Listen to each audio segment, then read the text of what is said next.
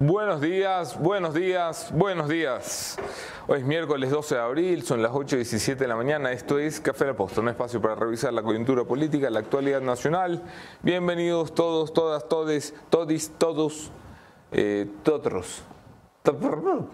¿Ya? Lo más inclusivo que he podido. Yo soy Anderson Boscán. Yo soy Anderson Boscán y les tengo una sorpresa esta mañana porque eh, muchos de ustedes, eh, centenares, miles tal vez, tal vez cientos de miles si los contamos, han estado llorando durante días, eh, extrañando a una persona carnudita, rellenita de información y anchita de huesos, a quien llamamos cariñosamente el gordito ese que reemplazaba a Jefferson Sanguña. 14 años de periodismo. una carrera, una maestría. El gordito ese que reemplazaba a Jefferson Sanguña. Bienvenido, Javier Montenegro. ¿Cómo están, muchachos? tenerte de vuelta. A pedido de absolutamente nadie, he vuelto. Eh... A pedido, en realidad fue a pedido de tu esposa que nos dijo, sáquenlo. No la aguanto en las mañanas. Sáquenlo temprano de casa. Y aquí estás. He venido, he venido con información. Ya les vamos a contar un poquito. de qué está bueno. Nos cuentas enseguida. Enseguida conversamos con Javier Montenegro, que está incorporado al equipo esta mañana. Equipo completo, Mónica Velázquez y Jefferson Sanguña en el panel. Anderson, Moni, Javi, eh, amigas y amigos de la posta, ¿cómo están? Tengan todos ustedes muy buenos días, bienvenidos a un nuevo programa de Café La Posta, donde pues por fin parece que se va a dar la salida del señor Diego Ordóñez, el funcionario más incompetente que ha tenido el gobierno nacional. Mira, un, saludo de Doménica Vivanco. Hola. ¡Oh, la Dome! ¿Cómo no estás? No viene a trabajar, pero para comentar y dejar likes, ahí sí. Pero ya debe estar aquí enfrente, que venga. No, no, no, no. A esta hora es imposible. Imposible. ¿Cómo están amigos? Bienvenidos a un programa más de Café La Posta. Muchísimas gracias a todas las personas que nos acompañan. ¿Cómo estás, Javi? Qué, bonito venir a las dos semanas, hasta te preguntan cómo estás. Hasta, te, hasta te preguntan cómo estás. Ok, en la caja de comentarios, Franklin Castillo es el primer comentario y el primer like. Ese es el tipo de gente que a mí me agrada, gente que va dejando su like por ahí. Saludos de Ambato para Ramiro Ábalos, saludos para Bolívar Álava desde Guaya Hill. Eh, ¿qué, manera de inventarse ciudades, ¿no? En este Nina Ninan, buenos días, esperando un comunicado oficial sobre la renuncia de Ordóñez.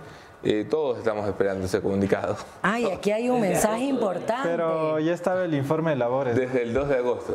De, un mensaje importante de Dalton Novoa. Ajá. Dice, saludos a Jeff, macho alfa, defensor de su cariño a la izquierda democrática. ¿Por qué? Mira, no me estoy inventando. A ver, póngame en pantalla ese comentario. Necesito hacer.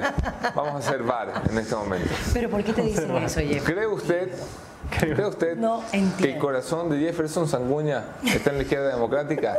Lo leo en la caja de comentarios. Va a ser uno de los temas que analicemos esta mañana. Eh, yo creo que no. ¿Qué viste? Yo anticipo mi criterio. Ah, yo creo que no. Yo no, pues le sí le doy durísimo no a, la, a, la, izquierda democrática. Tú no puedes hablar sobre Jefferson Sanguña, si eres tú. Ahí está. Saludos a Jeff Macho Alfa, defensor de su cariño de izquierda. Y de.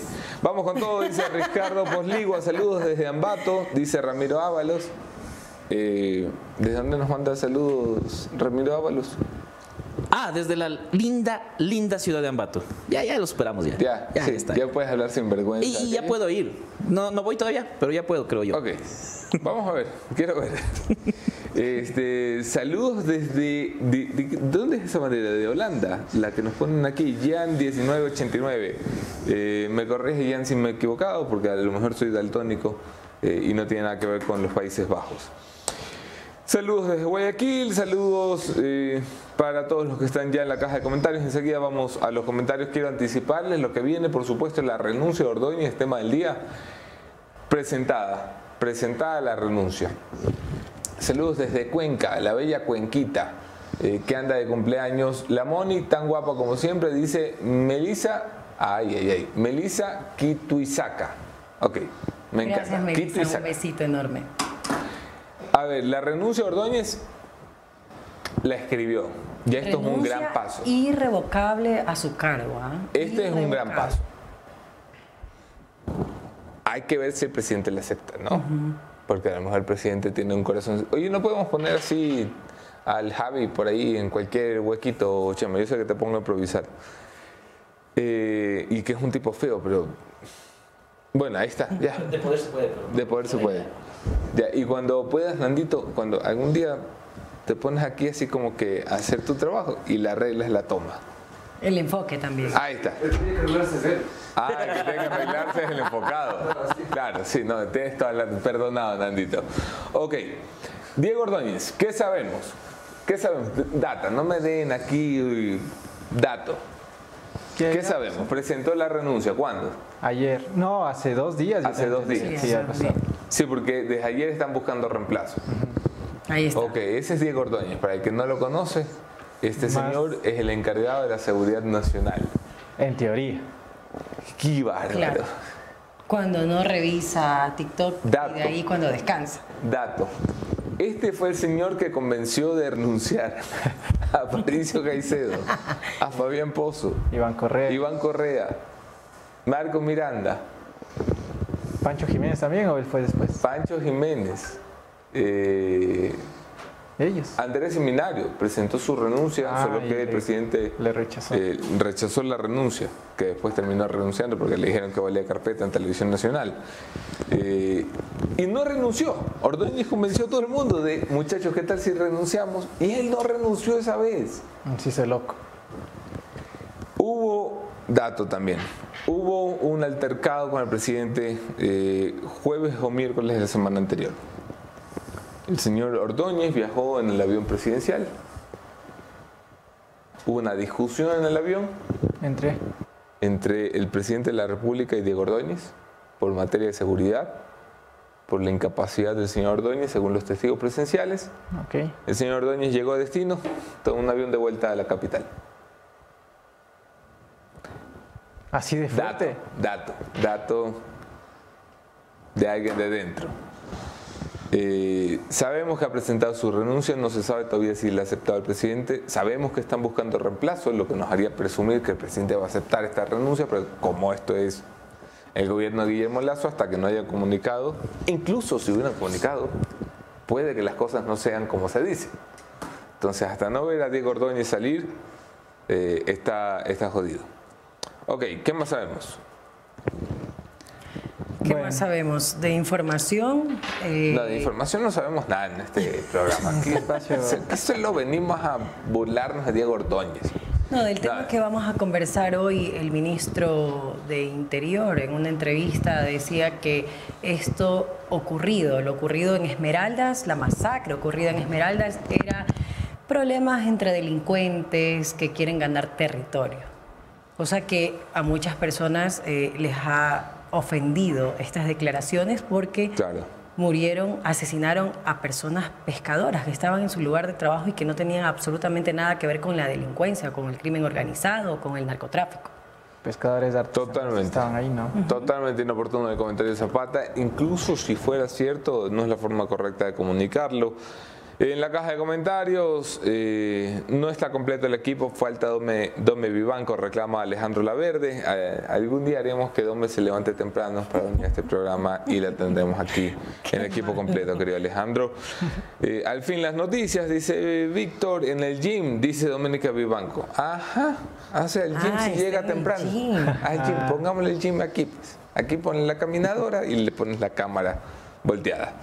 Eh, buenos días, señor Boscán. Luis Novoa y Casa ya devolvió la plata a Barcelona Sporting Club. Eh, no que nos conste. Estamos esperando que el señor Lucho Novoa eh, haga la devolución. Ojalá suceda en las próximas semanas. Saludos desde Roma, Leonardo Benavides. Saludos desde Jamaica. Qué hermoso. Jorge Maldonado nos ve desde Jamaica. Yo escucho Jamaica y me Jamaica. acuerdo del Chavo del Ocho. Y uno aquí, Dios mío. Pero eso fue Acapulco. No, pero el es que agua de cuando te Jamaica. hacían los jugos de el agua de Jamaica, Jamaica. tamarindo. ¿Qué, qué- qué- El agua fresca de Pues si Jamaica. te dicen Jamaica y el chavo obviamente está hablando de las aguas de Jamaica. Eh, desde Manta, Sara Molina. Sí, sí, está muy raro, yo sé. Eh, buenos días chicos, saludos desde Cuenca para Víctor Zambrano. ¿Por qué Anderson ya no incluye en el saludo de la semana del Señor, del año del Señor, era Frank, querido? Eh, si lo incluyo, hoy me tengo que haber olvidado, es 12 de abril del año del Señor 2023. Pero eso sí les gusta a los de la CNC. Cristian. Buen chiste. Eh, Cristian Arroba desde Canadá. Lo entendiste Uno malo, uno bueno, está bien. Bien estamos empate. Bien salvado, sí. Estamos empate. Hoy ayer sí. Eh, ok, a ver, vamos al agradecimiento de quienes hacen posible que nos encontremos aquí y conversamos enseguida lo que ha pasado en las últimas 24 horas. Vamos. Agradecemos, por supuesto, a quienes confían en este espacio de entrevistas. Una de ellas si tú estás buscando un apoyo, una ayuda en la auditoría y contabilidad, ¿por dónde tienen que ir? Bueno? Tienen que ir a Ecovis, firma internacional con amplia experiencia en contabilidad e impuestos. Ya están a nivel nacional, contáctalos ya. No las tengo mando la mención, pero de lo que me acuerdo. Muchísimas gracias, Ecovis. Recuerdo oficinas en Quito y Guayaquil. Ahí tienen sus números de contacto para que puedas hacer enlace con Ecovis, el mejor respaldo con los profesionales en la auditoría. Tienen más de 20 años de experiencia, así que así que contáctalos ya. Bien, vamos entonces. ¿A dónde? ¿A dónde nos vamos? Vamos con las noticias. Vámonos con, Diego Ordóñez. Pues. Vamos con Diego Ordóñez. A ver, sí, pero vamos con el meme de Diego Ordóñez. Ya. ¿Cuál es? A ver, ya, ¿cuál es Diego? Esto es en caliente.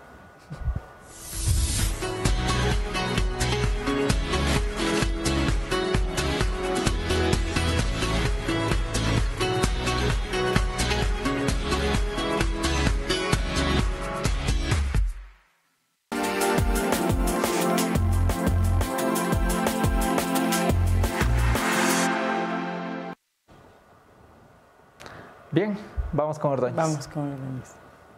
¿Ya?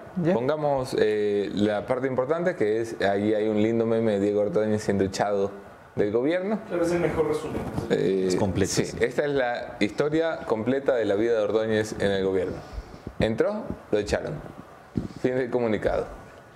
Eh, Pero mejor está el informe de labores de lo que ha realizado. A ver, pasa el informe de labores de, eh, Ya está. Vamos ahí la siguiente imagen. Vamos a ver el informe de labores que presuntamente presentará Diego Ordóñez. Este no es un documento oficial, se los advierto, pero se parece mucho a lo que podría terminar siendo el documento oficial de ah. informe de labores de Diego Ordóñez. Eh, me encantan estas cosas. Me encantan. Bueno, Diego Ordóñez It's Out. Llegó como asambleísta en 2021 eh, por la provincia de Pichincha, por el movimiento oficialista Creo, hombre cercano al presidente, era gerente de los cuatro pelagatos, y ahora lo puedo decir sin remordimiento, para no causarle problemas a los cuatro pelagatos, no quise la referencia, pero eh, él era gerente y columnista de cuatro pelagatos, se hizo muy cercano al círculo presidencial, terminó siendo uno de los intelectuales. Mira tú, la, pobreza intelectual que había en ese partido, que Diego Ordóñez terminó siendo uno de los intelectuales del movimiento oficialista. Llega a la asamblea, está allí 10 meses, esto es dato, sin opinión. No presenta un proyecto de ley, uno. Llama básicamente teibolera a una de sus colegas legisladoras, lo echan, renuncia. Se va de la Asamblea. Se va como asesor presidencial. No hacía nada, pero no era un peligro para nadie porque no tenía funciones. Como asesor del presidente, su deber era aconsejar a un presidente que no se deja aconsejar. Entonces, estaba todo bien, estaba dentro del normal. Y el 2 de agosto del 2022 lo nombran ministro de Seguridad Pública del Estado del Ecuador ministro nacional de Seguridad Pública del Estado. No es que lo nombran, le crean el ministerio, porque no existía el ministerio. Entonces la dice, bueno, para tener a este vago aquí, eh, asesorándome, mejor lo pongo a trabajar en algo que es importante, la seguridad. El resultado está a la vista, lo conocemos todos, el señor Ordóñez, cero.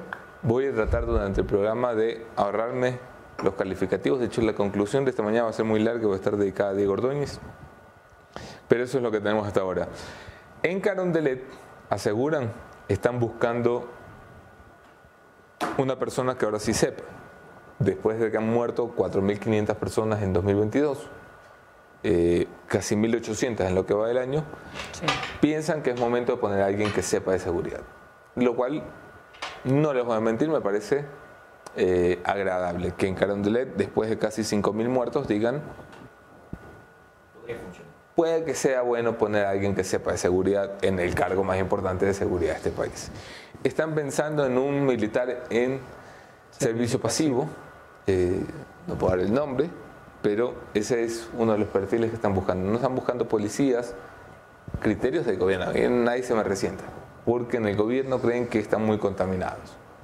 Y están buscando preferiblemente algún representante de servicio pasivo de las Fuerzas Armadas del Ecuador. ¿Va a funcionar eso? No depende del nombre, depende del plan. Eso lo miraremos en el transcurso de los días. Comentarios. Si ustedes tienen comentarios me van contando porque José Antonio Urbano dice que el corazoncito de Jeff está en la izquierda democrática. Eh, le hace falta un ceviche con arroz y pollo para que tenga amor a la izquierda democrática a don Jeff Sanguña. No entendí, dice Ronnie Chávez. ¿Qué tiene que ver eso? Arroz con pollo. Eh, ajá, ceviche y arroz con pollo. Yo acepto el arroz con pollo. Sí, no, yo, si, si lo voy a invitar a comer ceviche y arroz con pollo, me invitan. Eh, buenos días desde Milagro, desde Lugano, Suiza, Vita Nova. Eh, hola, ¿y, ¿y el sorteo de los 100.000 suscriptores? Ay, es verdad. A Luis. Esto es como el gobierno de Guillermo Lazo. Aquí prometemos mucho y cumplimos poco. De, nada, de, mentira. Ya vamos a hacer, ya lo voy a decir a Luis. Si vieran la, cara- la, la carita del asambleísta nacional cada vez que del asambleísta cada vez que lo mencionan al Jeff. ¿A qué asambleísta se refieren? Yo, por favor, despeja mis dudas aquí en la caja de comentarios. Eh, Bien, no, no tengo. Buenos días, saludos cordiales desde Alemania, Romero Williams, saludos desde New Jersey, Darcy Zambrano y saludos desde Italia, Catherine Borbor, saludos desde el Empalme, Cristian Quiroz, por ahí vi también saludos desde Biblian Vibrián, y saludos desde La Maná. desde la maná. Oye, una información de última hora. eh, encuentran seis cuerpos colgados en la penitenciaría del litoral. En estos momentos, mientras se desarrolla... Les estaremos dando más información en el transcurso de... Bueno, dice eh, el señor Chris, o la señora Chris, eh, qué bueno ver de nuevo a Gordo. Eh, Ya, ya es, ya es como que mi cosa ya. Tengo que aprender A mí también me da vergüenza decir, el gordo Montenegro. Está bien, Sí, no. está bien. Está bien, no, no, estoy gordo. Y es No, no, yo jamás he dicho eso. O sea, es que No, creo no, que, es que jamás creo te que, creo que lo eh, querido asumes, amigo. Ya te toca. No, vivir. no, no, que va, tú estás... No, no, sí estoy. Dije, No, el, no, el no. doctor dice, Ah, yo. mira, Gian me dice que la bandera que eh, erróneamente dije era de Países Bajos es en realidad de Luxemburgo. Ah, mira. Ah, mira. no conocía la bandera de Luxemburgo, Vaya, me vaya. disculpo, querido Gian, eh, pero, pero como parece que el Luxemburgo es como Dios dibujando los países, se salió de la línea y, y- y- O sea, y por hacer a mano alzada. Dibujó Luxemburgo. eh, sí parece, ¿no? Que cuando hizo el mapa de sitio, se, se le fue la línea con Luxemburgo. Ok, listo, vamos, ¿qué sigue? ¿Quién sigue? con- ¿Moni Jeff? Vamos con lo que... Ah, lo que contaba la Moni. Lo que contábamos. ¿Qué cosa? ¿Pero qué? ¿De los reos? De Zapata. De Diego Ordóñez, lo ¿De de Zapata? Zapata? Vamos con Zapata. El ministro de Interior, Juan Zapata, asegura que la masacre en el puerto artesanal de Esmeraldas está ligada a enfrentamientos entre dos bandas. Escuchemos. pescadores, de acuerdo a las versiones y fuentes humanas que hemos tenido, eh, prefirieron la seguridad de un GDO y en represalia de esto, obviamente, eh, el otro GDO es lo que genera este tema. Nunca fuimos alertados de, obviamente, la Policía Nacional para tomar acciones. eh, sin embargo, es lo que hemos venido diciendo, ¿no? Enfrentamientos delincuenciales, enfrentamientos entre bandas, luchas por territorio. GDO es Grupo de Delincuencia Organizada, por si acaso, porque el ministro habla en, en estos términos de informe policial. Básicamente lo que sugiere es que eh, el- la terrible matanza de ayer, cuyo video ni siquiera me atrevo a sugerir que se ponga en la pantalla de nadie, en Esmeraldas, que terminó con cuántas personas muertas? Nueve.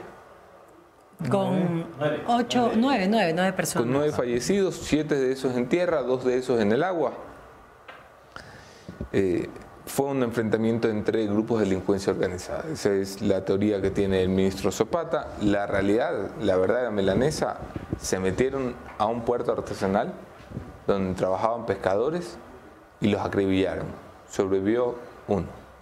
Hay un superviviente eh, de la jornada sangrienta ayer, que además es, es una nueva etapa en la asquerosidad con la que están actuando los grupos criminales, publicada casi en tiempo real en TikTok. O sea, el camino, el armamento que voy utilizando, el mensaje de la banda, eh, la señal, la matanza, el mensaje después de que lo he hecho, todo transmitido a redes sociales, eh, que la verdad nos dejan saber el nivel de descomposición que ha habido, mm, ha habido siempre, pero el nivel de descomposición exposición de esa descomposición, esto es algo nuevo. estos son grupos de delincuencia que están diciendo, como a mí nadie me toca, cada vez voy un paso más allá. Entonces, un día dejaron un tipo colgado en Durán y todos nos asustamos, nadie hizo nada, bueno, ayer dejaron otro. Un día decapitaron a alguien, nos asustaron, bueno, ayer hubo desmembrados.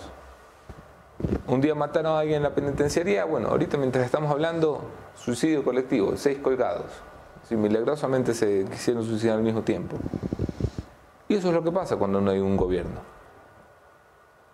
Que cuando no hay alguien que reaccione, los grupos de delincuencia organizada siempre van a ir un pasito más allá. Eh, vamos a ir enseguida con Javier Montenegro, de información que presentar. Desde Copenhague, Copenhague, Dinamarca, está Mirna Bacriza. Hola, gordito bello Montenegro, dice eh, Micolin o Micolín. Eh, gordito bello Montenegro suena mejor que el gordo Montenegro. No sé. ¿No? No sabría decirte que suena mejor. Ok, bueno, yo ahí lo dejo, es una posibilidad, buscando cómo llamarte. Hay, ¿Qué haces aquí, Javi? Hay algunas cosas. Antes de pasar al tema central, sí me gustaría rescatar algo del el ministro Pablo Arosemena. El ah, yo pensaba el ministro Ordóñez. Voy a rescatar algo. Voy a rescatar a Ordóñez.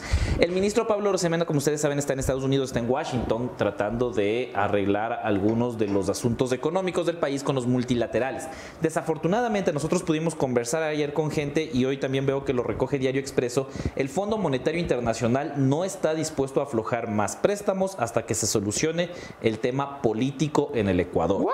Eso termina siendo un golpe durísimo para el gobierno nacional porque claro, ¿a quién le voy a prestar? Si este ya se me va en 40 días o no se me va. no, lo, loco es que alguien crea que puedes ir. Si a usted en su trabajo le han dicho, gracias por su servicio, señor Jefferson Sanguña, pongamos al Jeff de ejemplo. Don Jeff, Muchas gracias. gracias por sus servicios. Esto no es un ejemplo. gracias por sus servicios. Usted va a trabajar hasta el día 15 eh, de mayo. Estamos 12 de abril, ¿ya? Si usted está despedido, es público y notorio que usted está despedido, solamente que su despido se va a hacer efectivo a mediados de mayo, usted no va a ir al banco que queda aquí al ladito a decir, deme un crédito, porque resulta que sus ingresos ya no están. Ya no van a estar desde el 15. Bueno, algo parecido es el ejemplo que pone Javier Montenegro. Dicen, yo no sé si el que viene va a pagar o no. Claro. Yo prefiero hacer acuerdos con el que viene o al menos solucionar. O si se van a quedar ustedes, muéstrenme que se van a quedar. Exacto. Entonces, eso le afecta durísimo al Ecuador. El Ecuador ¿Necesidad de financiamiento del Ecuador este año? 2.500 nos habían dicho a inicios de año, pero eso había cambiado y había variado en el transcurso de los días. El ministro lo dijo aquí tan suelto de huesos, el déficit era de un punto porcentual, más o menos mil millones, y ahora será casi de dos, dos mil millones de dólares. O sea, es el doble de lo que se tenía presupuestado en cuanto a déficit. A ver, pero el este es un país donde llegamos a tener déficit de 9 mil millones de dólares. Por eso el ministro lo dice como, ya, son 2 este año. Sí. Aquí teníamos hace cinco años déficit de 7.500 millones de dólares. Claro, claro. En el, gobierno de Correa el déficit se disparó. Pero, y ahí es que recurríamos solo a China. Ahora, el problema que tenemos es que el, uno de los motivos de la visita del eh, ministro también era recursos para enfrentar el invierno, enfrentar todo lo que está pasando. Pero eso lo estaban fondeando, corrígeme si me equivoco, con el BID y la CAF. Sí, y allá es donde van a tener que recurrir, a menos que les den la misma respuesta, que sería lo más lógico, ¿no? Si el Fondo Monetario dice, Chuso, esperemos a ver si es que se queda su presidente, si es que viene uno nuevo, y de ahí seguimos conversando. Bueno, pero es que el BID y la CAF te sueltan 60 millones, el FMI lo que te podía soltar eran... Exactamente, ese es el problema. El gobierno podría aspirar máximo a 300 millones de dólares, que suena un montón, es un montón de billete, pero para cubrir las necesidades que tiene el país no alcanza. Ok. Entonces se viene, se viene un, problema eh, para las arcas fiscales. O sea, están como yo en el gobierno. no les alcanza. Sí, a todos. Ese era un tema. El otro, sí me gustaría hablar con la primera lámina. Eh, Con la primera dama, ahí está. Moni, termina la frase. No, no, porque me mata si le digo primera dama. ¿Tú quieres que.? mm, Puede ser.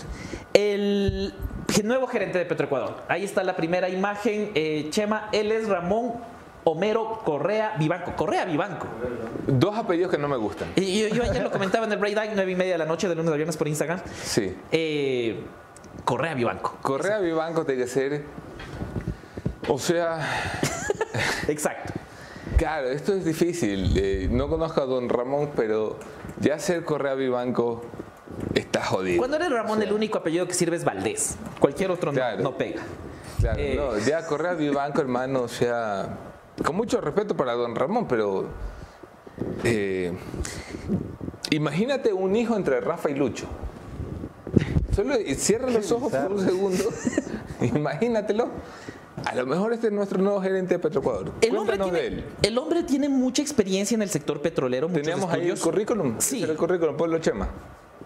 Para, para mostrarles un poco todo lo que ha hecho. ¿Quién es Ramón Correa Vivanco? Nunca me voy a olvidar de su nombre, ¿qué ves? Tiene, tiene un MBA en Finanzas y Sostenibilidad eh, por una universidad de Reino Unido, es ingeniero en minas e ingeniero en petróleos por la Universidad Central del Ecuador. Ok. Hasta marzo, hasta el 31 de marzo, hasta hace poquitos días, se desempeñó como gerente de exploración y producción en Petroecuador Ok. Y tiene 26 años de experiencia. Aquí es donde es la cosa, nosotros no tenemos, yo ni siquiera le conozco al señor, pero claro, A hay- ver, muchos de los expertos, a ver, se ve muy estudiadito el señor Correa Vivanco, no quiero ofender al señor Correa Vivanco eh, de ninguna manera, además no, no tengo el gusto de conocerlo y me parece que toda persona que es nombrada en un cargo tiene derecho a que le digamos eh, mucho éxito. y- Exacto. Y que bien pueda. Eh, más allá que tiene muy malos apellidos, señor Correa Vivanco. muy malos apellidos. y hay un par de red flags. Se ve por ahí. estudiadito. Sí, sí, sí, sí. ¿Por qué hubo.? Yo hablé con gente del sector petrolero que me decía la terna, no el señor Correa Vivanco, la terna, o sea, los tres nombres que había enviado, un peso pluma, me dijeron. Sí, estaba? Soledispa, la actual, eh, o la que era gerente hasta ayer, gerente subrogante que asumió el cargo después de que a Hugo ya le allanaron la oficina, la casa y salió por la puerta de atrás. Eh, y estaba un señor más que no recuerdo el apellido, que no tenía mucha experiencia. Entonces la cosa en realidad siempre estuvo entre Correa y Soledispa. Ok. Finalmente Soledispa se queda, eh, eh, se va y Correa tiene algunas cosas que nos llaman la atención. ¿Por qué? Porque él entró como subsecretario en el Ministerio de Energía en la época de Javier Vera Grunauer. Ella, famoso personaje. Javi, pero es muy cercano a Ítalo Cedeño Esa es otra y cosa. a la esposa de a Marta Morlas. Eso nosotros lo comentábamos ayer en el Twitter de la posta, porque claro, como parte de la coalición petrolera también hayan estado grandes personajes, desafortunadamente también eh, involucrados en diferentes actos irregulares. Ahí estuvo, eh, bueno, el Cedeño y su esposa como los principales cabezas, ¿no? Pero él también llega por otros lados, porque entró a- con Hugo Aguiar al ministerio. Cuando Hugo Aguiar, se acordarán, ustedes fue viceministro de Energía, terminó firmando los papeles que eh, pusieron a Flopec como, como está. Y eh, ahí entró como subsecretario el señor Correa.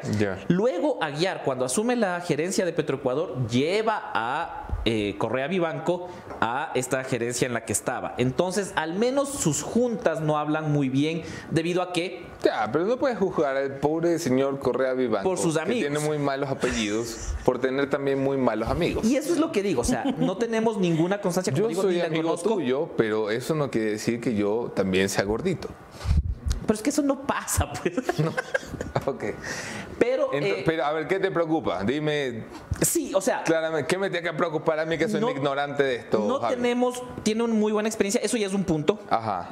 necesario para el sector petrolero, pero sí tenemos un problema por eh, cómo llegó hasta el gobierno, a través de Hugo Aguiar, que ustedes saben fue allanado la oficina de Petroecuador. Sí, está envuelto en tremendo escándalo de corrupción. Audios del Gran Padrino reflejaban eh, reuniones, de, eh, recordarás vos, de Hugo Aguiar, y también esta cercanía con Ítalo Cedeño, que ha sido más Es que parte del círculo. Es parte de ese círculo, y eso es lo que llama la atención. También es curioso, ¿no? Porque no hay mucha gente en el sector petrolero. Pero es que ¿quién va a aceptar también el cargo de gerente de Petroecuador para 40 días, hermano? Que Esa era una de las conversaciones si que tenía con gente de así como, si esto va a suceder o no va a suceder. Eh, y es grave que esté, depende, El 40 Fondo días. Monetario te dice que no. Imagínate un, un señor gerente de Petroecuador llámame en 40 días mejor. Y ahora avancemos con el otro tema porque eh, ya tenemos aquí al invitado, entonces aceleremos. La siguiente lámina es de lo que realmente veníamos a hablar un poco. Nosotros Ajá. el 26 de marzo advertimos y preguntábamos si Ban Ecuador se estaba cayendo a pedazos. ¿Por qué? Porque presentaba pérdidas de 110 millones de dólares del año pasado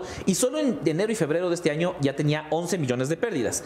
Ban Ecuador nos envió una un comunicado diciendo que estamos mintiendo, que estábamos diciendo cosas que no eran verdades a medias Ajá. y ahora la siguiente imagen nos demuestra que no hemos sido los únicos que teníamos esa idea, porque la Superintendencia de Bancos el 5 de abril emitió un comunicado bastante extenso a Ecuador donde se le decía que tiene varios problemas. Entre los principales, la siguiente lámina nos muestra que hubo una incorrecta estimación de la situación financiera de los deudore- deudores y garantes en Ban Ecuador Ok. que no hay estudios de mercado para la entrega de microcréditos, que desde noviembre se calificó al banco como de alto riesgo y que no se han tomado las medidas correctivas. Recordemos que Ban Ecuador está a puertas de una fusión con la Corporación Financiera Nacional, pero no tiene las cuentas saneadas. ¿Y en parte a qué se debe? La siguiente lámina nos muestra qué hizo el gobierno. Ustedes recordarán que además de darle un cargo al hermano de Rubén Cherres en Ban Ecuador, es parte de los audios de eh, El Gran Padrino y es parte de lo recogido en el Gran Informe. Ajá. También mediante decretos de- ejecutivos se promovió la concesión de créditos a sectores vulnerables que no tienen capacidad de pago y que se hizo el trabajo de condonación de deudas después del paro de junio. Esto sin un respaldo no ha ayudado a que, la, eh, a que la entidad se recupere. Además que, como es costumbre en este gobierno, hay una rotación muy O sea, fuerte fue una de autoridades. antitécnica la condonación de deudas. Totalmente.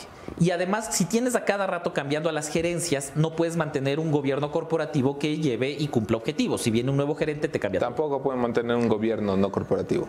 Eso es, creo que es un reflejo de lo que pasa en Carón de Delet, lo que se ve también en las entidades públicas. ¿Y ahora qué pasa? ¿Cómo es posible que un banco esté mal en el gobierno de un Eh, Esa es la gran pregunta a la final. Porque claro, seguramente en el banco privado sí se hacen estudios para ver a quién se entrega el crédito, sí se hacen estudios de mercado para ver qué crédito funciona y no solo se hacen anuncios sin un sustento técnico. Entonces, si comienzas a condonar deudas, si comienzas a entregar créditos sin garantías, ¿Cuál es la situación actual de Ban Ecuador, Javi? ¿Se sabe? sí, o sea, ¿Lo tiene las- que responder? ¿Cómo es la cosa? Exactamente, porque la siguiente lámina nos muestra qué pide la superintendencia luego de ese comunicado. Pide que en 10 días se debe presentar un programa de supervisión intensiva que sea viable y alcanzable. Es decir, Ban Ecuador tiene que ir hasta la superintendencia de bancos y decirle, oiga, esto quiero hacer para poder salvar mis cuentas, porque ni siquiera tienen claro que eh, los números, solo sabemos que tienen pérdidas desde 2020 no incrementar remuneraciones, o sea, la superintendencia es súper clara, en este punto no se atreva a subir salarios, no se atreva a subir sueldos de directivos, no contrate asesorías o servicios, proyectos o consultorías, no puede ahorita. Madre en mía. estos, así de grave es la situación. Y no se puede efectuar cualquier operación o acto jurídico que pueda afectar la situación económica financiera de la entidad. O sea, está en la alerta roja. Y en 10 días, esto se presentó el 5 de abril, como les decía, están Oye, corriendo. qué grave, esto es un banco público, viejo. Y hay más, o sea, tampoco puede realizar transferencias no autorizadas, no puede utilizar recursos de clientes de Ban Ecuador, o sea, no puede hacer inversiones ahorita que no sean líquidas. O sea, el banco está en una situación de preséntame qué vas a hacer, porque si no estás jodido. Y este era el banco que se iba a fusionar con la Corporación Financiera Nacional. Nosotros hemos pedido anoche la versión del de Ban Ecuador, todavía no nos han presentado, estoy seguro que en el transcurso de las horas nos llegará y ampliaremos esta información. Y hay una, la última imagen. Ponle la pregunta de, eh, estimado gerente de Ban Ecuador. Salem, ¿no? Eh, el presidente del directorio. Miguel. Mauricio. Ajá, Salem, exacto. Eh, ¿Cómo es posible que un banco público esté en mal estado en el gobierno de un banquero? Le voy a preguntar. Es una gran pregunta. O sea, de hecho es la pregunta. ¿Cómo? Lo único que yo pensaba que el presidente Lazo podía hacer bien, lo único, presidente, Hubo una cosa, no 20. hubo una cosa así. Y la última imagen solo muestra un datito extra, que eh, en 2021, en diciembre de 2021, eh, despidieron a 400 funcionarios aparentemente de manera irregular y 32 ya ganaron una acción legal para que les reincorporen, pero hasta ahora no les regresan a su cargo. Esto con Ban Ecuador, el informe es mucho más extenso, ustedes tendrán un resumen en las redes sociales de la posta y ya saben eh, también la respuesta que nos dé Ban Ecuador. Ese fue el informe de Javier Montenegro. Javi, Muchachos, gracias por estar con ya nosotros. Eh, ven cuando quieras. Bien, Ok, Interesante. vamos con las entrevistas de esta mañana. Nuestro primer invitado se trata de Guillermo Landazuri, expresidente del Congreso Nacional, con quien vamos a seguir conversando sobre la coyuntura política, todo lo que está sucediendo puertas adentro de la Asamblea, eh, una de las voces importantes también relevantes de la izquierda democrática, así que será importante hablar con el señor Landazuri. Eh, por supuesto hay que también agradecer a quienes confían en este espacio de entrevistas y la Moni que estaba pero on fire escuchando todo lo que se hablaba de Guillermo Dávila y Daikiri. Atenta con esta, Moni, porque llega en mayo el romanticismo. por favor. Así que si tú también quieres ir, llega ya en mayo el romanticismo de Guillermo Dávila y la fiesta con los auténticos y originales. Daikiri Quito, jueves 4 de mayo, en el quórum del Paseo de San Francisco a las 8 de la noche. En Manta, a día seguido, el viernes 5 de mayo, en el Hotel Windham a las 8 de la noche. Y en Guayaquil, el sábado a las 6 eh, el sábado 6 de mayo en el Centro Convenciones a las 7 de la noche. Las entradas ya están disponibles en Ticket Show. Para más información al 0992 0485 94. Bien, eh, de esta manera le damos ya la bienvenida a nuestro primer invitado. Se trata del señor Guillermo Landazuri. y vamos con las entrevistas. Bienvenidos todos. Esto es Café La Posta. Todos tenemos diferentes capacidades, pero hay momentos en que un poco de ayuda viene bien. A veces es necesaria una mano. Dame una mano es un programa para que la ciudadanía acceda a capacitaciones de robótica, impresiones 3D y nuevas tecnologías, que ofrece gratuitamente prótesis mioeléctricas para que personas como César tengan una mejor calidad de vida. Empresa Pública DACE, trabajando por cada uno de ustedes, por un mejor futuro para todos. Alcaldía de Guayaquil, la alcaldía de la gente.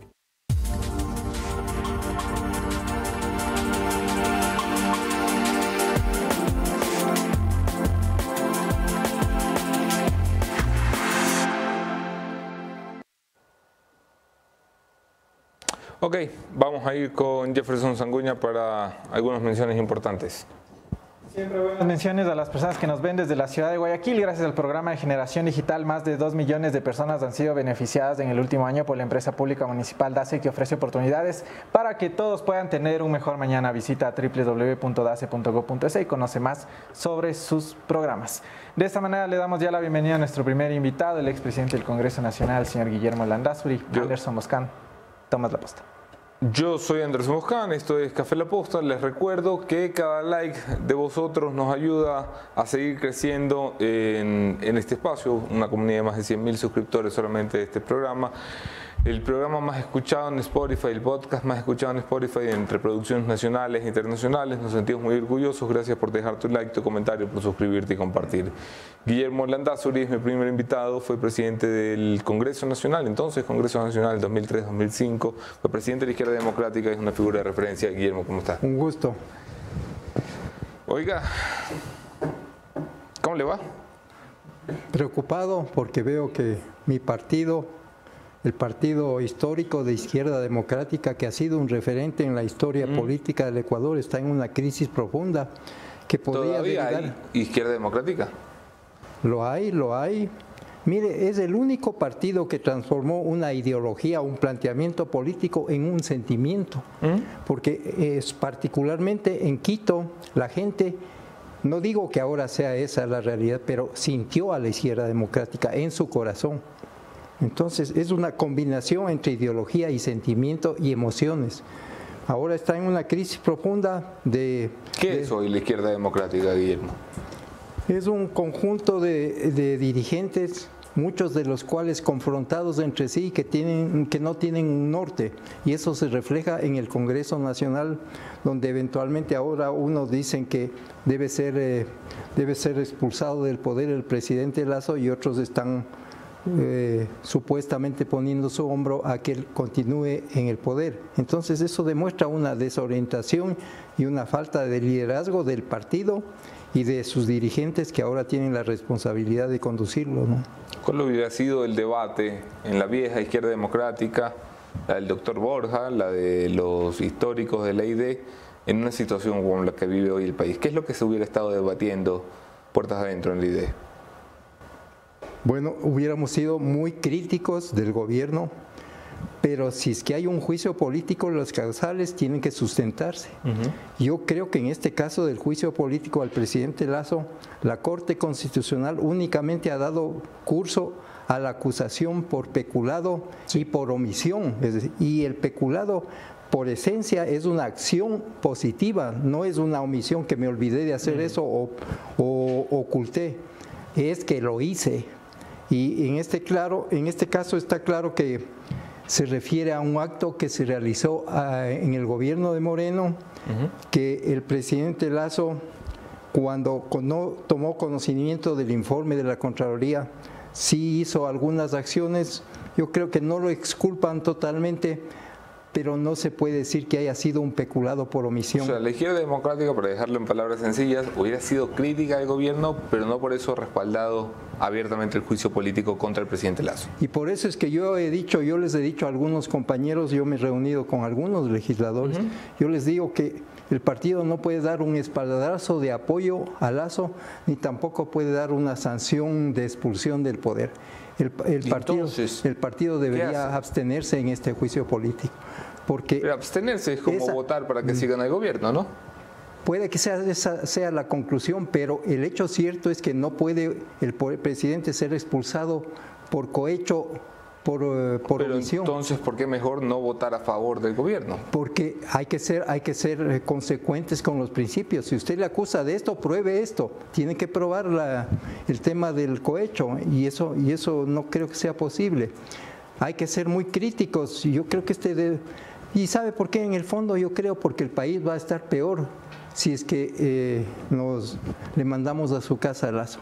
Va a venir el vicepresidente, va a venir un espacio de mayor inestabilidad política. Aquí, ¿qué vamos a tener? No lo he preparado Borrero para gobernar. Las circunstancias no le dan para que sea un gobierno aceptable. Creo que será preso de todas las presiones un políticas. de los políticos.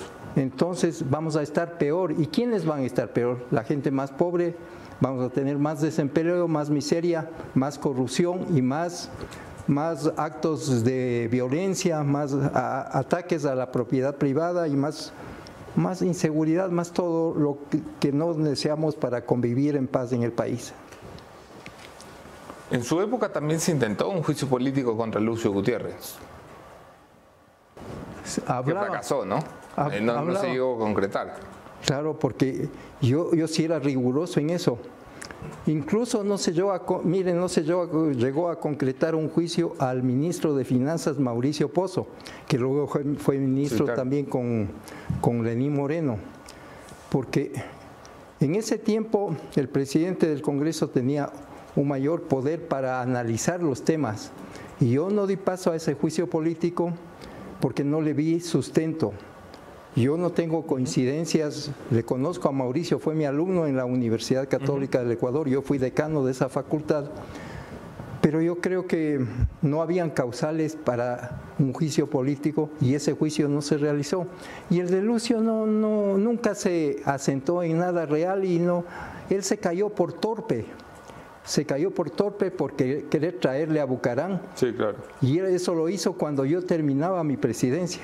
Él llamó a un congreso extraordinario tenía la facultad de hacerlo, pero la agenda es la que violaba la Constitución. Entonces eso en enero de 2005 él trae a Bucaramanga. En enero de 2005, cuando estaba en el receso del Congreso, yo me acuerdo, yo estaba conociendo Machu Picchu y allá me llega la convocatoria al presidente del Congreso, que era yo, la convocatoria de Gutiérrez diciendo que el Congreso se reúne en tal fecha unos cinco días después para conocer esta agenda.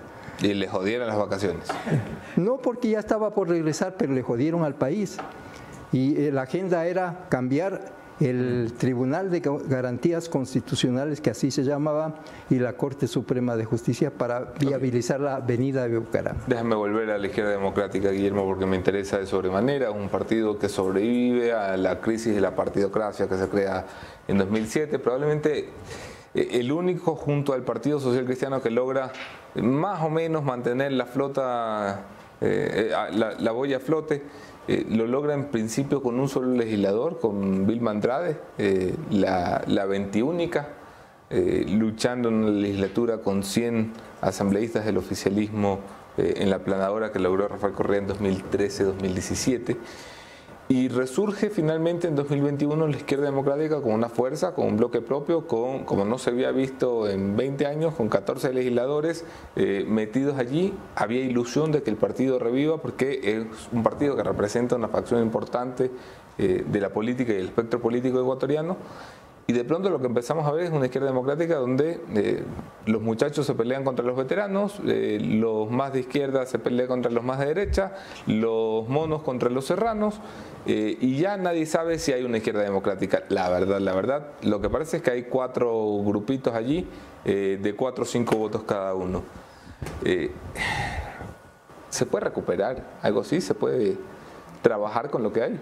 Esa será nuestra lucha y es nuestra lucha. Usted se refería a Vilma Andrade. Yo creo que ella tuvo un mérito importante, ha sido una militante del partido que ha tenido sus méritos y el fundamental haber conducido el proceso de refundación de la izquierda democrática. Sí, claro.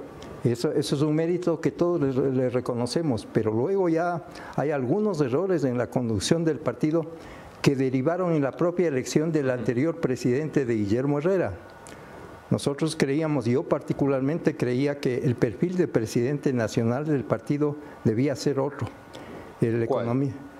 Una persona que tenga una visión integral de la política, porque yo creo que el economista Herrera estaba más asentado en su querida provincia, en Carchi, y eso lo demostró cuando salió, porque él lo que quería es ser luego el alcalde de, de Tulcán lamentablemente fracasó en ese intento, pero abandonó un barco que hacía crisis cuando él debía sostenerse ya en la presidencia y luchar por ella. Y eso condujo a un presidente interino que no tiene legitimidad, que no tiene liderazgo y que nos tiene sumido en esta, en esta crisis. Cuando yo era legislador... ¿No era mejor que Javier Herbas, que es el que finalmente arrastra a 14 asambleístas a la legislatura? Tomar el liderazgo de la izquierda democrática. Lo dejaron pero ese, Pero ese es un proceso, no es que usted porque tiene un buen resultado ya es líder. Tiene que conocer el tejido social del partido. pero, está muy loco que los arrastre un candidato presidencial y luego echen del partido al candidato presidencial. Claro, claro. Yo, yo no sé en realidad las, los interiores de esa situación, pero parece ser que hubo un conflicto un conflicto con algunos dirigentes del partido. Yo, como dirigente, digamos, no me considero histórico, pero sí tengo una trayectoria en el partido. Yo llevo 30 años de militancia. Yo entré al, partido después de haber estado en el gobierno como independiente. Yo era presidente de la Cámara de la Pequeña Industria de Pichincha en las elecciones del 88 y fue, y fue el único presidente que le apoyó al candidato Borja para la presidencia de la República porque todos le apoyaban a Nebot. Todos creían que el socialismo democrático es el cuco del comunismo y entonces todos iban por Nebot. Nebot no pasó a la segunda vuelta y finalmente triunfó Borja sobre Bucarán. Recuerde usted en el 92. Yo fui gerente de la Corporación Financiera Nacional en el gobierno de Borja y luego me afilié cuando terminó el gobierno y yo he visto un liderazgo ejemplar de él, es una inspiración para todos nosotros y me apena muchísimo la situación actual de una pelea intestina en el partido sin norte. Por ese, sin norte, sin norte, por eso creo yo que si son conscientes de la situación crítica, deberían unirse en una decisión de abstenerse que no es no es la óptima, pero peor es la una de, decir no ha pasado nada, sigamos con el presidente Lazo, o la otra de que se vaya a la casa porque va a ser para peor. Ok, vamos con el panel. Están Jefferson Sanguña y Mónica Velázquez. Lázaro, buenos días. Gracias por aceptar la entrevista. Em, para cerrar el tema de la izquierda democrática, usted decía, he mantenido conversaciones con algunos de los actuales legisladores. ¿Cómo subsanar entonces esas diferencias? Porque ya lo intentaron hace tiempo cuando recién estaban medio tratando de distanciarse, hoy están distanciados totalmente, pero ¿ve usted posible que se puedan subsanar esos problemas de, su, de la banca, la izquierda democrática? No sé si sean posibles. Yo me he reunido con algunos legisladores, he, hablado con ellos, pero claro, veo argumentaciones de lado y lado, pero las posiciones son irreductibles, ¿no? Porque si uno dice que se vaya a la casa y el otro dice que que aguante. Que, aguante ahí. Entonces no estamos, no estamos coincidiendo en nada. Por eso es que yo creo que debe haber un llamado de la gente sensata en el partido a sus legisladores, porque aquí hay un problema central en el partido, el hecho de que el presidente anterior del partido, Herrera, salió del partido por una decisión de un Consejo Ejecutivo Nacional que además desconoció procesos electorales internos que se dieron. Por ejemplo, en la provincia de Pichincha se dio una elección para reemplazar a Jaramillo, que era el presidente anterior de Pichincha y que luego fue restituido como presidente. Aquí en Pichincha hubo un presidente electo y posesionado y eso se desconoció por la falta de una formalidad, pero que no es responsabilidad del partido, el hecho, el hecho de que no haya habido un veedor del Tribunal eh, Electoral. Pero el partido pidió que haya ese, ese, ese veedor al Consejo eh, Electoral pero el Consejo Electoral no, no cumplió con su responsabilidad de mandar un veedor, pero esa es una formalidad que no puede suspender un proceso electoral interno y transformamos una discusión interna hacia un organismo externo al partido que era el, Consejo Nacional Electoral. Y, ahí, y ahí empezó una debacle de influencias externas que impidieron que internamente solucionemos el problema. Yo, yo le veo una crisis profunda, no sé si tengan la conciencia los legisladores para tomar una decisión responsable, porque creo que la militancia está muy insatisfecha de esa representación y de esa polarización interna en nuestro bloque legislativo. Yo me acuerdo que cuando yo era legislador, Todas las semanas nos reuníamos con la dirigencia del partido encabezada por el presidente Borja, que era presidente del partido.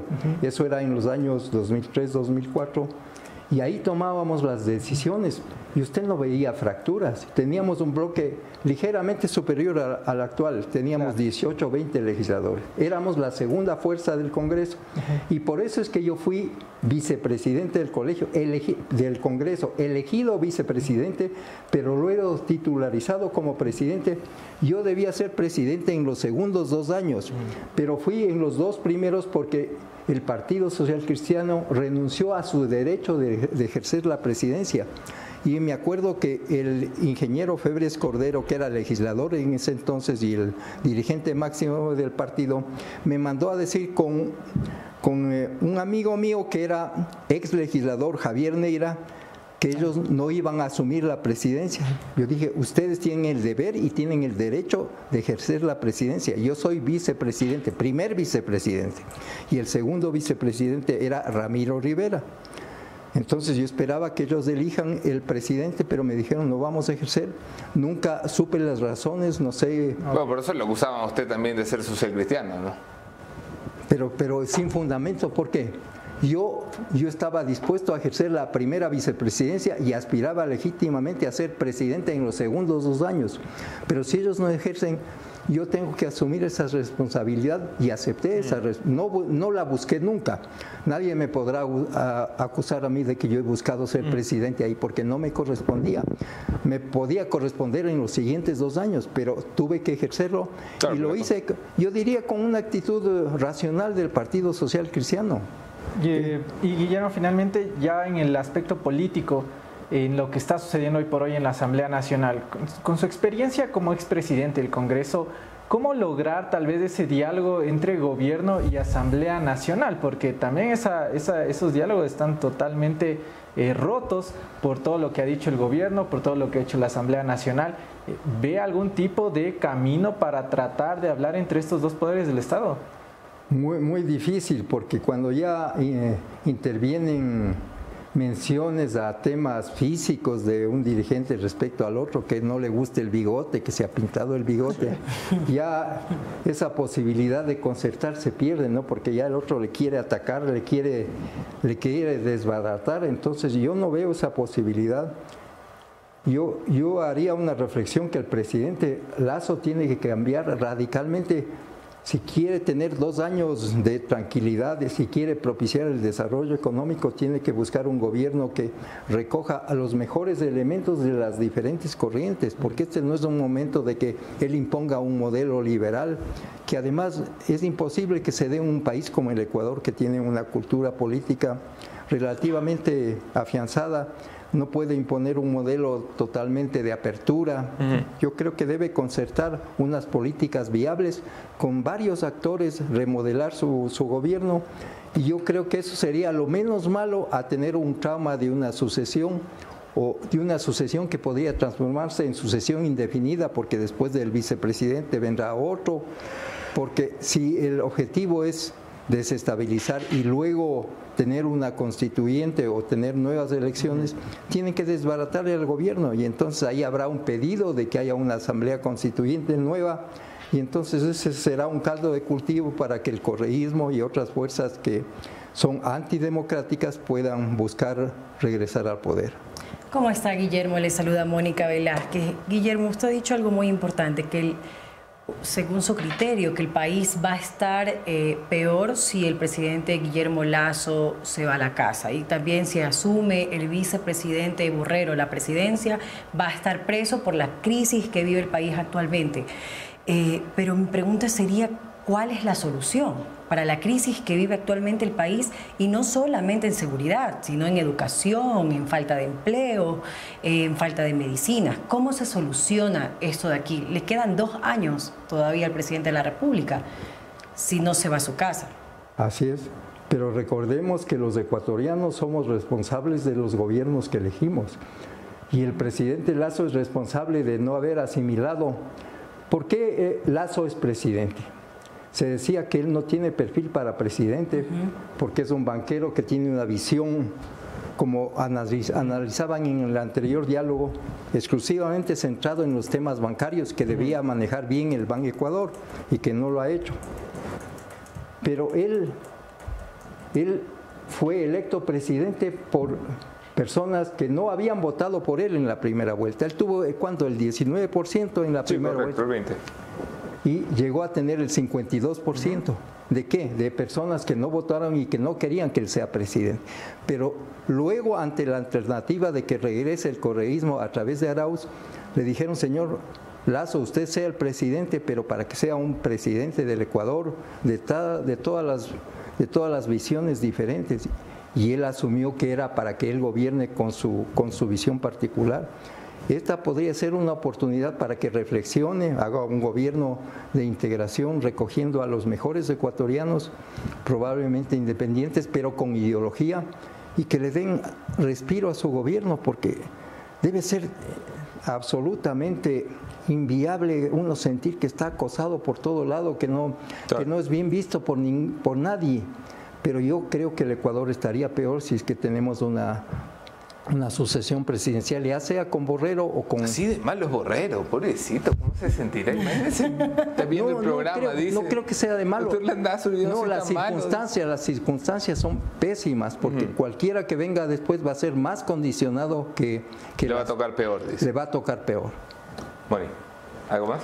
Eh, sí, me quedé preocupada eh, de lo que acaba de decir, que nosotros somos responsables del presidente que elegimos, pero también somos responsables de sacar a un presidente que en realidad no ha funcionado.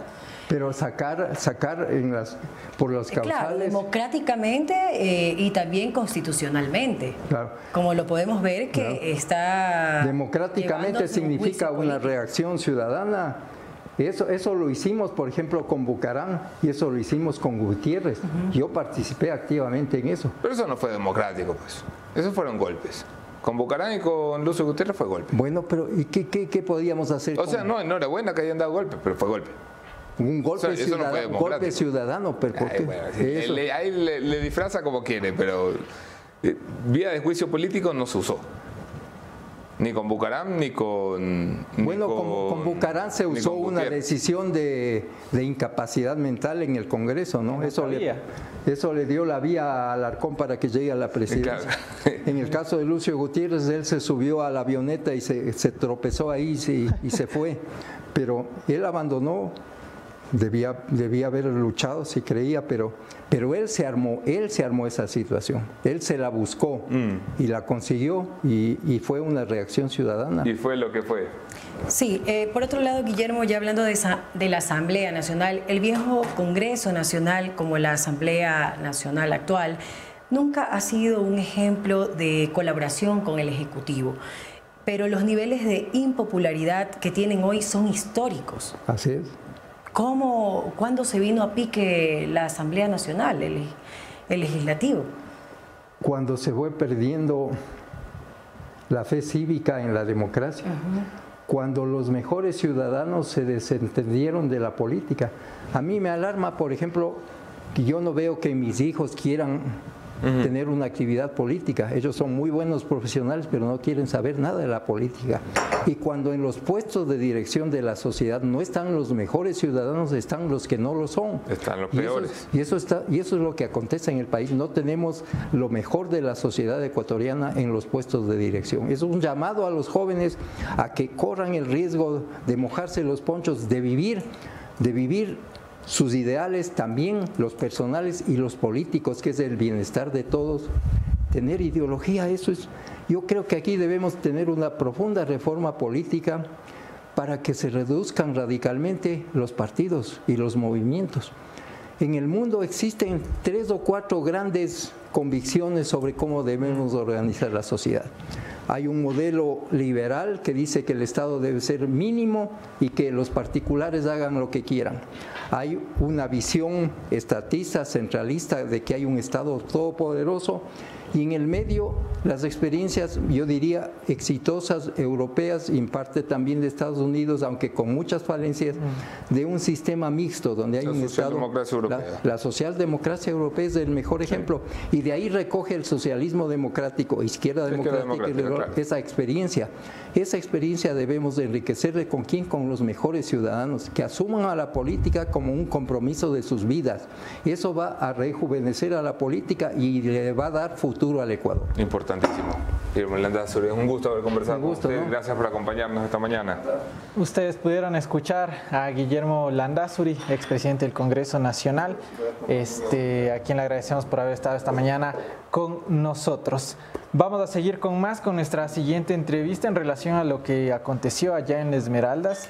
Eh, para tener información también de lo que la, información actualizada, qué está sucediendo allá, cómo amanece hoy Esmeraldas sobre este tema y para dar paso a la siguiente entrevista, una buena lámina de seguridad puede salvar tu vida. Llegó Yaquito Falcon, seguridad, lujo y confort al más alto nivel con 18 años, siendo líderes en el equipamiento automotriz, lámina de seguridad, tapicería en cuero, nanocerámica y restauración interior. Son algunos de los productos y servicios que te ofrece Falcon. Conoce sus showrooms a nivel nacional en Quito, Ambato y Riobamba, próximamente ya en Guayaquil, así que alízate ya que podrás disfrutar de la experiencia Falcon en www.falcongrupo.com. De esta manera vamos con nuestro siguiente invitado. Se trata de Darío Robinson, periodista del portal radio eh, La Calle Habla. Así que vamos a ponerlo ya en pantalla. Anderson Boscan, tomas la posta. Darío Robinson es eh, invitado habitual en este programa, es un colega al que queremos y respetamos por su trabajo, especialmente en la ciudad de Esmeraldas. Darío, buenos días, bienvenido, ¿cómo estás? ¿Qué tal, estimado eh, Anderson, para usted, para Jefferson, para Moni, para todo el equipo de eh, el medio de la Posta? Un saludo desde la provincia de Esmeralda. Qué gusto estar nuevamente conectadas y conectados a través de esta plataforma. Qué gusto. Darío, eh, cuéntanos un poco cómo está la situación en Esmeraldas, qué ha sucedido después de la intensa jornada de violencia que vivieron ayer. Bueno, los esmeraldeños, una vez más, hemos amanecido con, con una fuerte consternación, hemos amanecido preocupados, atemorizados. Eh, esto no, no, no está parando, no está parando. Sigue la presencia, la baja presencia del Estado ecuatoriano en el territorio esmeraldeño, pese a que la provincia de Esmeralda está dentro de la lista de las localidades con el estado de excepción. El día de ayer, eh, martes 11 de abril, pues en horas de la mañana se reportó ante el ECU 911 este, este, esta terrible masacre que dejó lamentablemente, según las fuentes oficiales, nueve personas fallecidas y cuatro heridos. Eh, luego eh, arribó a Esmeraldas el ministro Juan Zapata. Se tiene previsto para el día de hoy el arribo del primer mandatario Guillermo Lazo y es que ya desde que se comenzó el anuncio de la presen- de posible presencia del presidente en Esmeraldas, ya se comenzó a, a leer en redes sociales, esperemos que venga con resultados, no queremos un mandatario que solo eh, se solidarice con la gente como lo hizo ayer cinco horas más tarde, sino que queremos un presidente que dé respuesta. La, la última vez que vino el presidente acá a Esmeraldas, eh, entregó dos vehículos a esta provincia, pero dicho sea de paso, fueron vehículos que fueron muy criticados en redes sociales porque al parecer estos vehículos eran de segunda, ya estaban utilizados. ¿Por qué entregan Esmeraldas eh, vehículos que, que ya han sido utilizados? ¿no? Es terrible. ¿Cómo se puede contribuir a la seguridad? Es dándole recursos. Entonces, se quiere que el presidente hoy dé buenos resultados. No, no diga otra vez un toque de queda, un estado de excepción, porque ya sabemos que esto no, no, no da respuesta positiva. Darío, ¿qué es exactamente lo que pasa? Eh, Esmeralda fue siempre una zona, no siempre, en los últimos dos años, los reportes policiales y de inteligencia militar aseguran que Esmeralda fue una zona controlada por los, eh, por los tiguerones. Bueno, eso tendrá que este, confirmarlo o descartarlo lo que son las autoridades competentes, como la máxima autoridad de la cúpula de la policía. Incluso podría eh, hoy dar mayor información el presidente de la República que arribar Esmeraldas. Pero no, a lo que iba es, ¿hay algún reporte oficial de, de qué es lo que pasa? ¿Por qué de un momento a otro Esmeralda se vuelve eh, la provincia y la ciudad más peligrosa y más violenta del país? ¿Hay alguna explicación oficial de, qué está pasando? no. no. hay, no hay una, lamentablemente no hay una, una información oficial al respecto de lo que usted me pregunta, colega. Sin embargo, hoy que arriba el resto de la cúpula policial y de las Fuerzas Armadas Esmeraldas y, de, y el arribo del primer mandatario, pues podríamos trasladar su inquietud para tener de primera mano qué es lo que está ocurriendo en Esmeralda, porque lo de ayer fue eh, fue terrible, sin embargo fue la primera vez que se vio algo de esta magnitud. Y cabe indicar que frente al puerto pesquero, donde se hubieron los acontecimientos el día de ayer, queda el CAC, el Centro de Atención Ciudadana, que aglutina a, muchas instituciones públicas, entre ellos el registro civil. Entonces ya la gente entra en pánico, porque igual en, este, en esta área ingresa eh, una, una, de las unidades de transporte urbano. Entonces, entra en pánico, no se ve la presencia permanente de la policía, no se ve permanentemente la presencia de las Fuerzas Armadas. Mire que hasta el momento van casi aproximadamente 119 personas fallecidas eh, por muertes violentas a nivel de la provincia desde de enero a lo que va de abril del 2023 extraoficialmente. Entonces, ¿qué es lo que se está esperando? no? Y estamos en estado de sección. Y permítame, eh, colega, en la provincia de Esmeraldas, el estado de sección, si bien es cierto, es toda la provincia, pero el toque de queda no es en toda la provincia. El toque de queda son en los tres cantones del norte de la provincia, que en este caso es los cantones de Río Verde, Eloy Alfaro y San Lorenzo. ¿Y por qué lo digo? Porque también hay bastante preocupación. Mire usted lo que ocurrió el último feriado baja la presencia de los turistas en esta provincia. Incluso la misma playa Las Palmas, que es el, la playa que está cerca al centro de la ciudad de Esmeralda, muy baja la presencia de los de tanto de los habitantes como quienes visitan o visitaban permanentemente esta provincia. Ok, Darío, tengo que ir cerrando porque además que tienes un compromiso eh, en breve pero eh, Esmeraldas está por el quinto o sexto decreto de estado de excepción en lo que va del gobierno de Guillermo Lazo. ¿Cómo se ha vuelto la vida habitual en la provincia verde? Tener mayor precaución, eh, saber eh, con quién... Por ejemplo, acá, acá en Esmeraldas no se contesta, yo creo que en todo el país, pero particularmente acá no se contestan números desconocidos, eh, no te responden permanentemente. El tema, el tema, el tema de, de los comerciantes, por ejemplo, en el casco urbano, desde las 16 horas en adelante, 16, 17 horas, ya los locales comienzan a cerrar bajar su ánfora porque es que no hay presencia permanente de los policías, no hay presencia de los policías municipales, de los agentes de tránsito, de los militares. Entonces lo que se pide es mayor presencia de las autoridades, que no, ya está comprobado que no se resuelve eh, los altos índices delincuenciales con toque de quedas o con estado de excepción. La gente quiere eh, una reacción permanente e inmediata por parte del gobierno del presidente Lazo. Darío, ¿cómo estás? Muy buenos días. Eh, qué gusto tenerte por acá. Gracias por aceptar la invitación.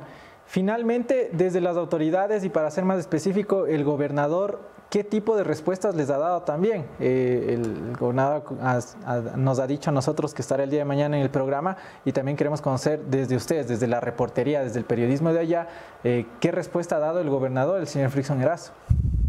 Bueno, hasta el momento no hay, un, no hay un informe oficial, un comunicado oficial, ni siquiera una rueda de prensa por parte del señor gobernador Frickson Erazo. Eh, entiendo yo que el día de hoy lo harán él conjuntamente con el ministro Juan Zapata, que está desde ayer acá, el Ministerio del Interior, y a propósito del arribo del primer mandatario.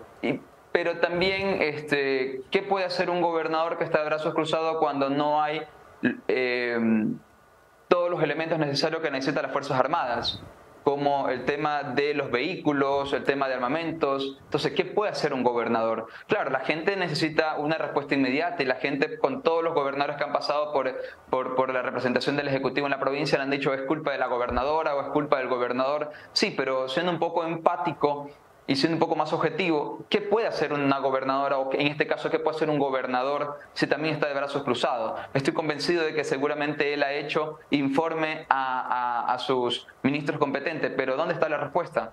No hay recurso, lo primero que le dicen. Entonces, creo que también debe haber una decisión política por parte del gobierno, que ya le presten atención a Esmeraldas o qué quieren más crímenes quieren atemorizar más a los habitantes de la provincia. No hay presencia policial ni en la ciudad, ni siquiera en los barrios. Entonces, ¿qué, se está esperando? La gente no, no, sale permanentemente en esta ciudad porque tiene miedo. Y otra cosa, en el, cantón Atacames, que es uno de los lugares donde eh, no se veía tantos actos delincuenciales o asaltos. Últimamente, en las últimas semanas, también hay reportes en el cantón Atacán. Y esto no es para, para que la gente, no lo estoy diciendo para que la gente tenga miedo de venir, acá es la realidad. Y los periodistas estamos para contar lo que pasa en territorio. Sí, es la realidad. Entonces hay algunos actores políticos, algunas autoridades locales y nacionales que le molesta cuando los periodistas comentamos lo que pasa. Es que es, la, es lo que pasa. Y es un nuevo reto para las nuevas autoridades. ¿Cómo estás, Darío? Te saluda Mónica Velázquez. Muchas gracias por tu valentía, por contarnos lo que realmente sucede en Esmeraldas.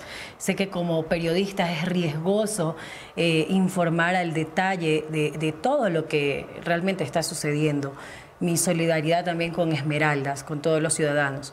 El día de ayer el ministro de Interior, Zapata, dijo que lo sucedido, eh, esta masacre sucedida en este puerto pesquero, en realidad era eh, peleas entre bandas, entre delincuentes, y yo he visto la indignación en redes sociales porque dicen que las personas que han asesinado son pesqueros, son comerciantes, son personas inocentes. Yo quería saber si esto es así, cómo tú sientes eh, el sentimiento ciudadano de allá con lo ocurrido el día de ayer? Indiscutiblemente, eh, las personas que ayer fueron acribilladas, pues de hecho hay algunos videos que, que se, que ruedan en redes sociales.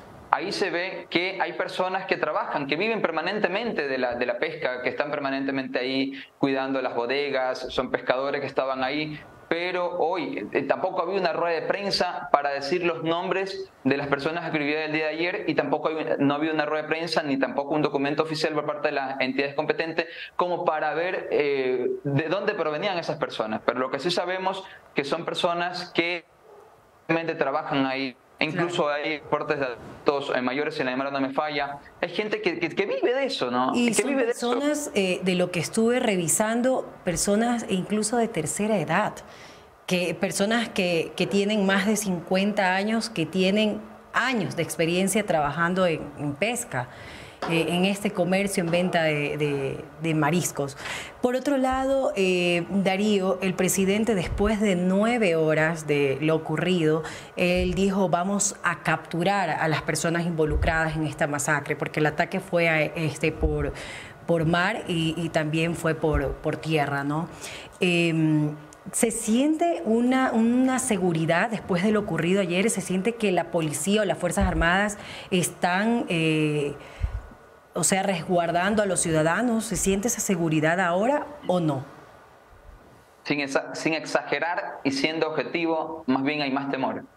Justo por eso, y hay el temor porque no hay esa seguridad, hay el temor porque no hay la presencia permanente, no solo de la Policía Nacional acantonada en Esmeraldas, sino también falta la presencia de los militares. O sea, en Esmeraldas, para que usted vea a los militares, primero hay que esperar que haya un estado de sección para que recién puedan trabajar de manera conjunta. ¿A quién le compete eso? Bueno, capaz al Ejecutivo con el Legislativo. Eh, es importante eh, que también se vean estos temas. ¿Qué decían en las redes sociales muchos habitantes de Esmeraldas? Los asambleístas deberían estar preocupados de lo que pasa en Esmeraldas y no solo estar preocupados de tratar de concretar un posible juicio político al primer mandatario. Porque, a ver, ya, sale el presidente Guillermo Lazo y va, se va a solucionar estos problemas como lo que hoy una vez más azota al nerviosismo de los esmeraldeños. Entonces no hay presencia policial, no hay presencia militar y cuando la hay es cuando hay estado de sección. Y cuando, después que termina el estado de sección, ¿cuáles son los resultados? ¿Cuáles son las respuestas? Entonces, eh, hay nerviosismo, no hay garantías de seguridad en esta provincia, no me lo estoy inventando, espero inventármelo y que la gente que está viendo esta transmisión lo diga, espero inventármelo, pero no hay presencia. ¿Usted cree que si hubiera la presencia de los policías, hubiera la presencia de los militares, de la fuerza pública, por lo menos en el casco urbano, ¿usted cree que las personas, los comerciantes, tendrían la obligación, sentirse obligados de cerrar sus locales a las 4 o 5 de la tarde? No, para nada. Y tampoco lo hay en los barrios. ¿Sí? ni tampoco lo hay en el, en el malecón de la playa de Las Palmas, que es una de las pocas playas que, está, eh, que se siente un poco de seguridad. Darío Robinson, periodista de La Calle Habla, muchísimas gracias por este tiempo, Darío. Y antes de culminar, mi querido Jefferson, y a ustedes, eh, que gracias por la invitación, por la entrevista, eh, se me estaba olvidando algo. Este, por ejemplo, están suspendidas las clases, y esto es terrible, están suspendidas las clases hasta segunda orden en la Universidad Pública Luis Vargas Torres, porque en las últimas horas también ha habido eh, asaltos, ha habido robo al interior de la Universidad Técnica Luis Vargas Torres. Y ahí también se quejan porque no se sabe cuál es la respuesta inmediata del rector de la universidad. Eso también es otro tema. En la Universidad Luis Vargas Torres usted se gradúa y luego le dan el título. Y si usted no hace relajo, no le dan el título. Que eso pasa también en la Universidad Luis Vargas Torres. Entonces, a pesar de aquello, también hay nerviosismo en la Universidad de Vargas Torres, no hay clase en la universidad, los estudiantes eh, se han declarado por decirse en rebeldía, en no ir porque no hay garantía de seguridad en la Universidad Luis Vargas Torres. ¿Qué están esperando? ¿Que haya muertos en la Vargas Torres nuevamente para luego salir de manera hipócrita y decir que van a garantizar seguridad y no lo hay? Quiero agradecerles a todos ustedes, Anderson, Jefferson y Mónica, por la oportunidad un saludo desde la calle Ola de Esmeraldas. Son las declaraciones de Darío Robinson, eh, pudieron ustedes escucharlas. Lamentable la situación que está sucediendo allá en Esmeraldas. Incertidumbre, los estudiantes no pueden asistir a clases porque tienen miedo que les pase algo. También eh, después de lo ocurrido no se siente seguridad en las calles, no se siente presencia de policías ni de fuerzas armadas. A pesar del estado de excepción, ¿no? Bien, vamos a ir a la última parte del programa, pero por supuesto siempre buenas recomendaciones y el siguiente mensaje a las personas que nos ven desde la ciudad de Cuenca, porque Cuenca celebra su fundación con Abril Artes Mil, con más de 100 actividades artísticas y culturales preparadas para ti. Recuerda que son eventos totalmente libres de alcoholes del mensaje de la Municipalidad de Cuenca para toda la gente que nos ve por allá. De esta manera vamos al último segmento del programa del día de hoy, la opinión de Anderson Boscan. Esto es el punto final.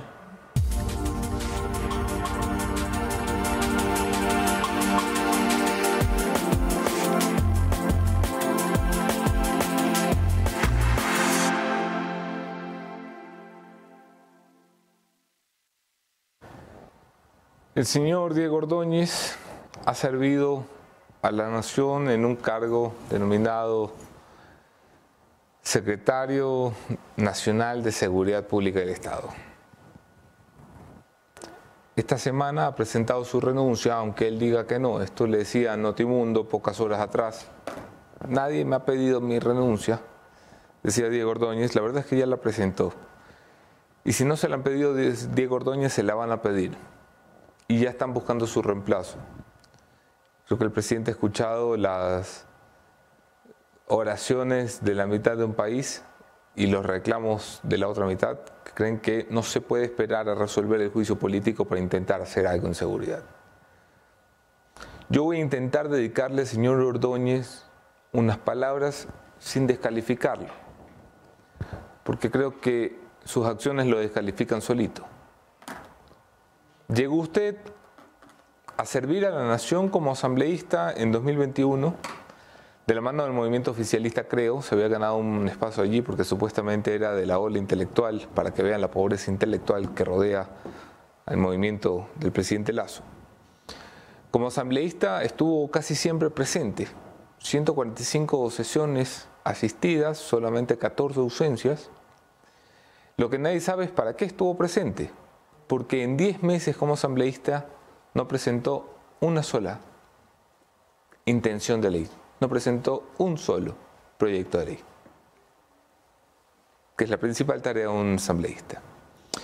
Después de su renuncia por agredir verbalmente a una de sus compañeras, terminó siendo recogido por Carondelet y le ofrecieron el cargo de consejero presidencial. Ahí estuvo cinco meses en los que este país no le reclamó nada porque era problema el presidente si él quería tener o no sus consejos. Pero el presidente no se quedó allí. El 2 de agosto del 2022 decidió crear, escuchen esto, crear un ministerio para que su amigo, el consejero sin trabajo que había renunciado a la asamblea, tuviera rango de ministro. Y creó la Secretaría de Seguridad Pública del Estado que hoy dirige.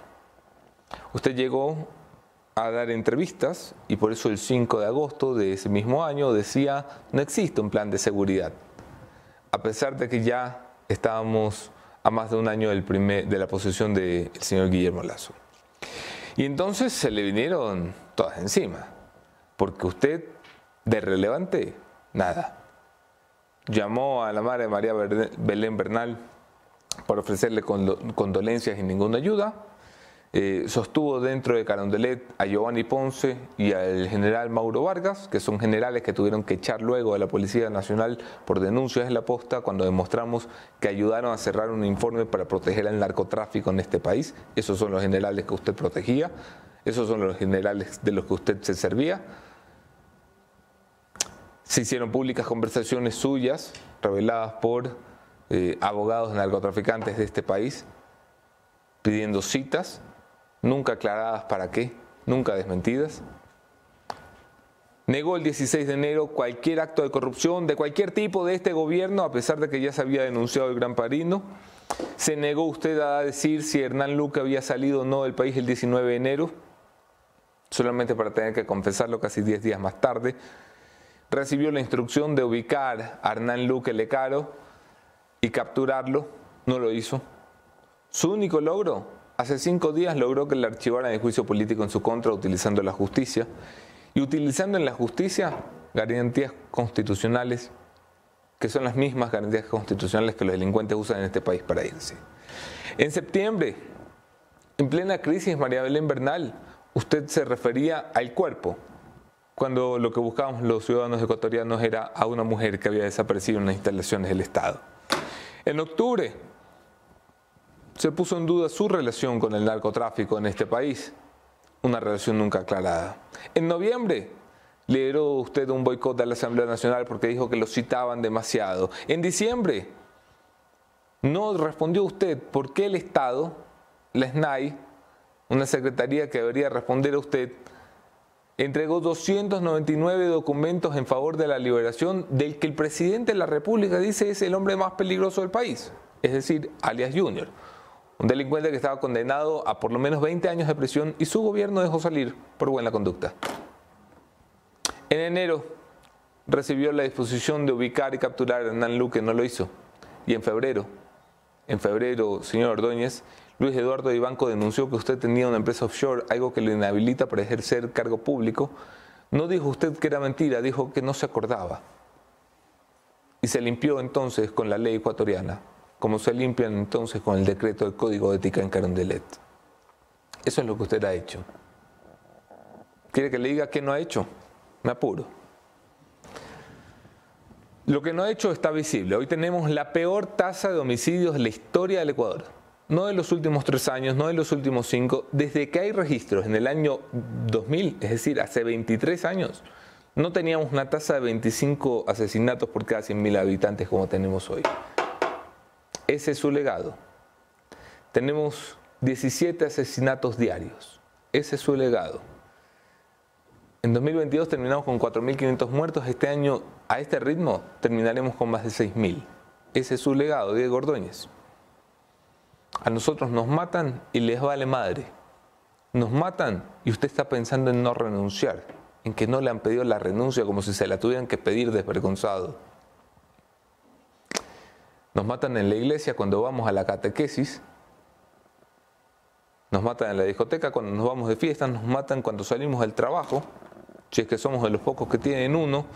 Nos matan cuando volvemos del trabajo, cuando vamos camino a casa en el auto sin blindar o con blindaje, porque esto se ha vuelto el nuevo seguro de vida en este país. Nos matan en familia tomando helado, nos matan en grupo, como a los pescadores de esta semana. Nos matan por rencillas con el narco, por rencillas personales, porque nos tocó, por el azar, por la suerte, porque así es la vida, porque nos jodimos.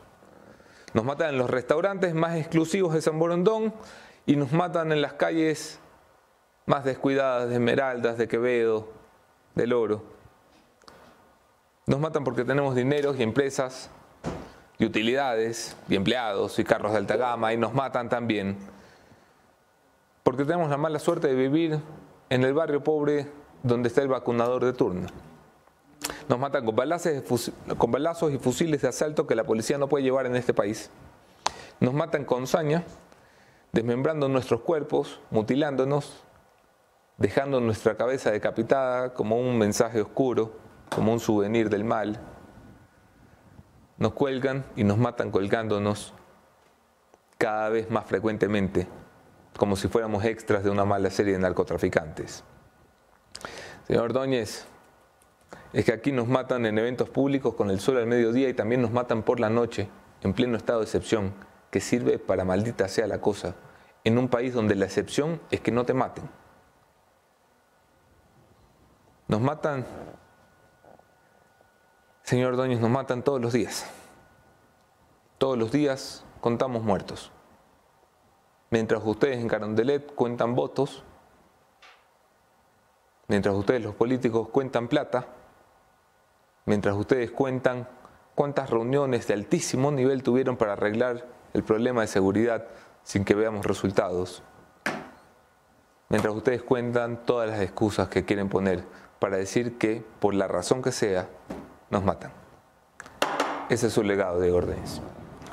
Bien, ustedes pudieron escuchar la conclusión de Anderson Boscan respecto a la salida de Diego Ordóñez. Cambiamos un poco a un aspecto mucho más positivo, enviar un saludo y un fuerte abrazo a toda la gente linda de Cuenca que hoy está eh, conmemorando y celebrando los 466 años de fundación y qué mejor que hacerlo con celebraciones porque Cuenca celebra su fundación con Abril Artes 1000 con más de 100 actividades artísticas y, culturales preparadas para ti. Recuerda que todos los eventos son totalmente libres de alcohol. El, el mensaje de la Municipalidad de Cuenca y como decimos nuestro cariño a toda la gente que está hoy pues eh, conmemorando estos 466 años de fundación. Gracias a quienes nos siguen. Que viva Cuenca. que viva. Y sigan también las redes de la Posta Cuenca en TikTok, Facebook, Twitter, todo lo que ustedes se pueden imaginar lo pueden ver en eh, la Posta Cuenca. De igual manera el programa de entrevistas fuertes declaraciones que se transmite por su canal de YouTube a las 6 de la tarde. 6 de la tarde, nuevo horario de fuertes declaraciones. Si estás en Cuenca, apréndelo, 18 horas.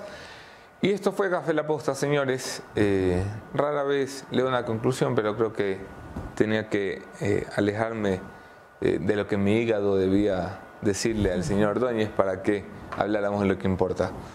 Ojalá que el SNAI se pronuncie sobre las seis personas encontradas ahorcadas. Con tal de que no digan como la, última vez que fue, la última vez que sucedió esto, dijeron que fue un suicidio colectivo. No, es ah. una broma, ¿no? Seis personas, imagínate. Ayer nueve personas asesinadas, hoy seis. Bien. Terrible. Hasta aquí. Mónica Velázquez, Jefferson Sanguña, detrás de cámaras, el gordito Montenegro el editor general de la Posta, Javier Montenegro, y su servidor Anderson Boscán. Un placer, esto fue Café de la Posta. Chau, chau. Gracias. Chau, chau.